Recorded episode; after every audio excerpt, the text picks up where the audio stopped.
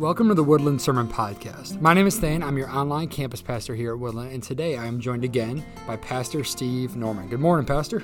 Thane, it's great to see you. Thanks for having me. Yeah, absolutely. So we've gotten to have you about three times over the past five Yeah. weeks or so. It's Yeah. been uh, awesome to have you here, kind of filling the pulpit. And today we went into part two of our series, A Journey Through Luke. And your the title of your sermon was Go Across the Lake.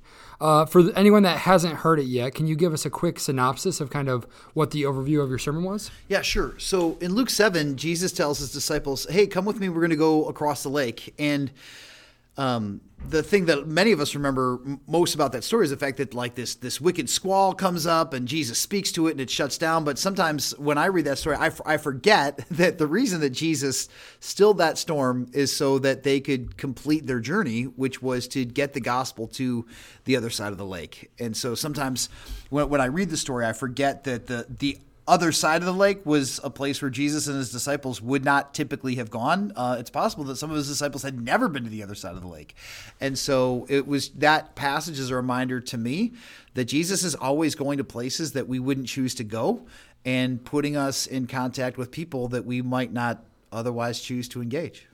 Yeah, it's amazing and how our world today is so connected, yet like I so I grew up in, in the Battle Creek area. I grew up over in Pennfield, which is kind of the north side of town. Okay. And lived there for probably, I don't know, 10, 15 years. And have since moved into this side. Now I live over towards Kalamazoo.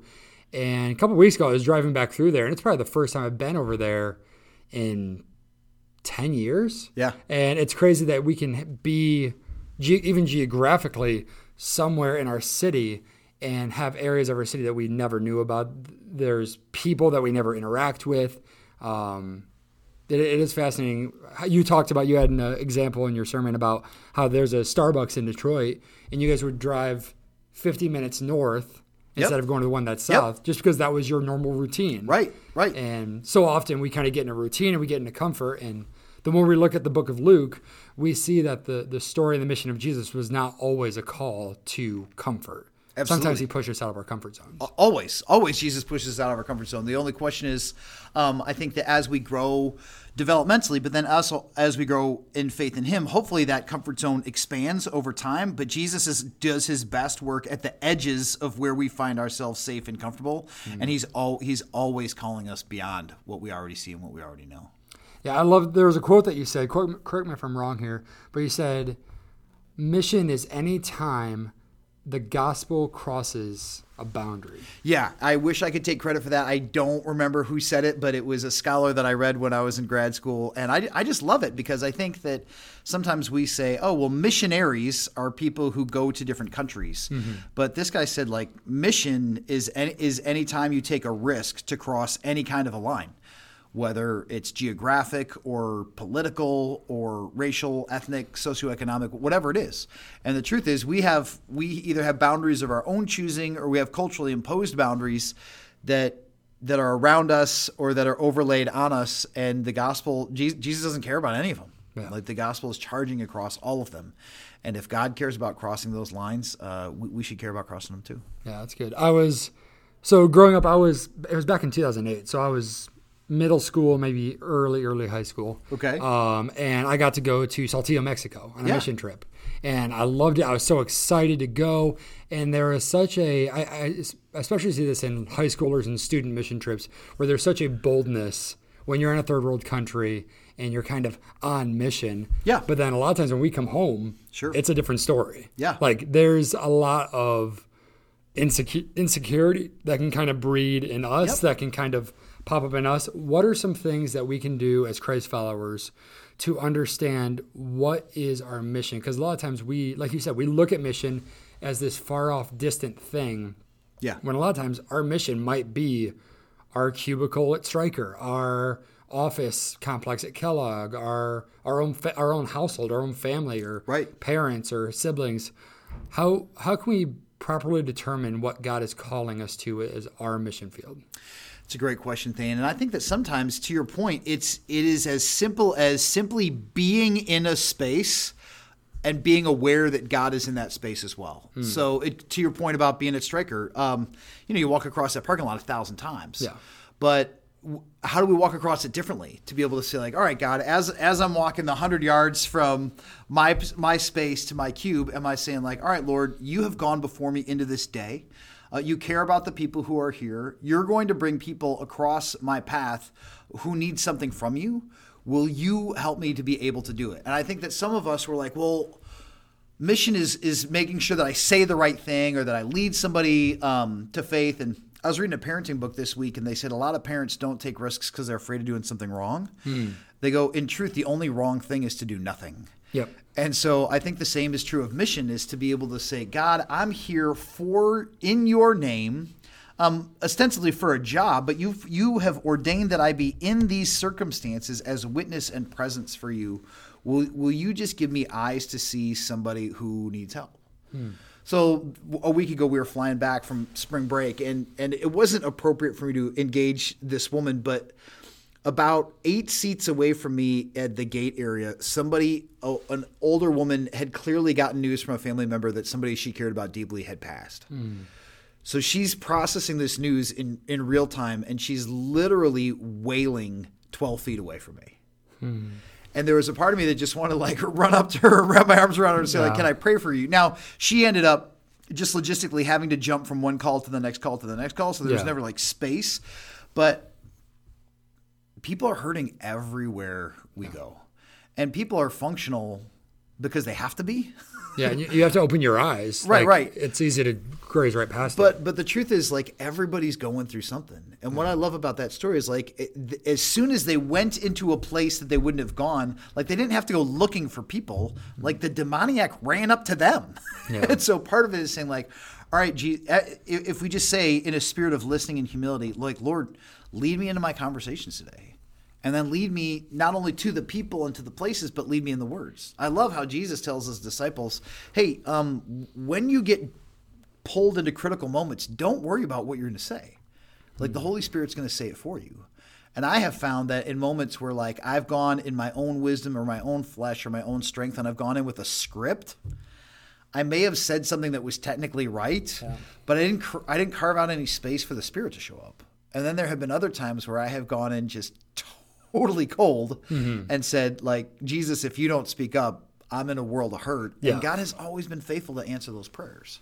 And it's not because God needs me to look good; it's because He wants to give a gift through me to somebody who who needs needs to receive it. Yeah, that's good. And, and in order to do that, like when you mentioned the airport, it would be very easy for you to just pop in your AirPods and Right. turn on noise canceling mode and read a book or send emails in front of you. Right. But there's a certain awareness that Right. has to come with that when so often in our culture, our culture becomes very, like we've talked about in the, in the past couple weeks, is we become very self focused. Yeah. Where it, it, it's amazing. Uh, one of the activities that we did as a staff a couple weeks ago was we got told to go out into an area restaurant and have breakfast. Yeah. And actually have a conversation with your server. Yeah.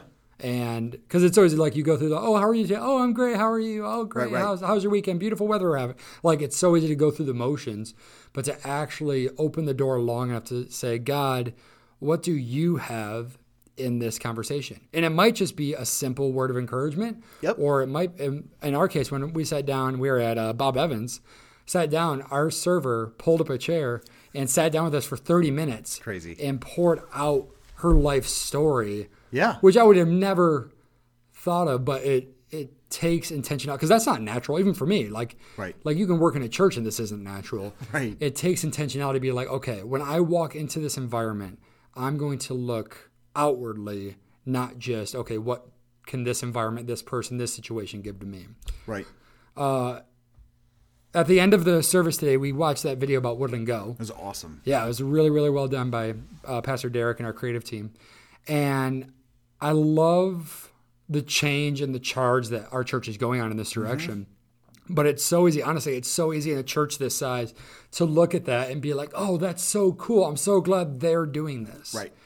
How can we, like, how important is it that this isn't just a corporate move? Yeah. That we are setting, oh, we're going to have put missions forward. We're going to go to Haiti, DC, Detroit, Battle Creek, get into the Haven schools. Like, what's the difference in between a, a corporate move towards missions and what it means for someone personally? Like, if someone listens right now, it's very easy in a church this size to cop out and be like, Yeah. "Oh, I'm so glad that whoever feels called to that is going to do that." But it's not a if we're called to reach people around us; it's a how we're called to reach people around us. Yeah, I think the first challenge that I would give to anybody who's listening thing is just to carve out 15 minutes. And the first 10 minutes, I would love for them to watch the video. Where can they find that? Is that on? Yeah, so that that's gonna that's posted on by the time that this podcast is out, it'll be on Facebook for people to view, and there'll actually be an event page set up so that they can come for obviously the May second meeting. Perfect. So go ahead and blo- like schedule an appointment with yourself. Like either give yourself a reminder or sit, or literally like go into your phone and make a calendar appointment for 15 minutes. Spend 10 minutes watching the video, and then just spend five minutes with a pen and a blank sheet of paper and saying, God, wi- out of these five opportunities. Whether it's trips or um, time, talent, treasure, or pop ups, God, I, which one of these can I take a step towards this week? Yeah, And and the the great thing about Woodland is it's given like this awesome kind of buffet of mission opportunity. Yeah. And it could be that you try one and you're like, wow, that's great. I can totally see how God is at work there. That, that one didn't like completely spark for me. That's that's fine. Yeah. Like that was it for you to participate, and that was a step of obedience. Yep. Um, maybe then you try another one. Like, cause you got, you've got nothing to lose and God is asking us for all of our lives. And it's, there's great joy that comes in being in places where we get a front row seat to how God is moving. yeah, I love that, and it's God doesn't always work in cookie cutter formats. Like you Yeah. can you can ask God, okay, how am I? And it might not be, well, you're going to go to pop ups every other Thursday. You're gonna you're gonna sign up for the trip to Haiti. It might be, hey, you're in a position where you can financially bless someone. Maybe God's calling you to support someone else who's being obedient and going to Haiti, Right. or it is to support uh, a mission or a trip to DC or Detroit, or Yep. it is to be like, oh, well, hey, I I work on Thursday nights. I work third shifts at Denso, but that doesn't mean I can't invite someone that I work with that doesn't work on that Thursday night to go and and then follow up with them, take them out to lunch. Sure. Like there's so many opportunities of how you can get involved. And it's not just, oh, well, if I come to this May second thing, then I'm I have to go to Haiti. Yeah. No, that's not that's not how life works. It's each and every one of us has our own set of things that God is calling us to, and we're just called to walk that out. So I love that. And I would love, based on what you just mentioned, I would love for everybody to say what's one, what's a, what's a low risk thing that I could do in the next 30 days mm-hmm. and what's a medium risk step that I could take in the next six months. Mm, yeah, And good. it could mean that it could mean that Detroit is a medium risk step. I mean, for some people, that's Yeah. going to be a high risk step for them. Um, or Haiti could feel like a high risk step for somebody. But to be able to say like, hey, go ahead. If nothing else, just go show up for that meeting on May second. You got nothing. You got nothing to lose. or even lower, like uh, like this Saturday, we're getting together as a church, and we're just gonna kind of clean up our own campus, and like Right. it's not anything crazy, but you can come and just be like. Okay, I'm just going to come and you'll, I'll be in an environment where if I have questions or I'm nervous or I've never done something like this before, I can talk to Pastor Derek. I can talk Yep. to Pastor Trish. I can I can talk to some of the staff or the leaders that have done this before and ask questions. Yeah. And when God calls us over the lake, it's there's going to be hesitation there. Like you said, some of the some of the disciples, some of the followers of Jesus have maybe never been to the other side of that lake, Yeah. But God had something there. Right. And all they had to do was say, Okay, I don't know what that's gonna be like. I've never been over there. There's not an expectation, but I'll follow. Right. And I think there's such power in that. Yeah, and I think that the this the passage tells us that they weren't there for more than a couple hours. Yeah. they, didn't- they didn't even spend the night there, and for all we know, they did they didn't even eat because they weren't allowed to eat with those people anyway. Yeah. So you never know what one afternoon could do for your view of God or your sense of how He has wired you to serve His kingdom. Yeah, that's so good. Oh, awesome. Thank you, Pastor Steve, for joining us again. this has been this has been awesome. Hey, that's all that we have for today. Thank you guys for tuning in and catch us next week for another episode of the Woodland Podcast.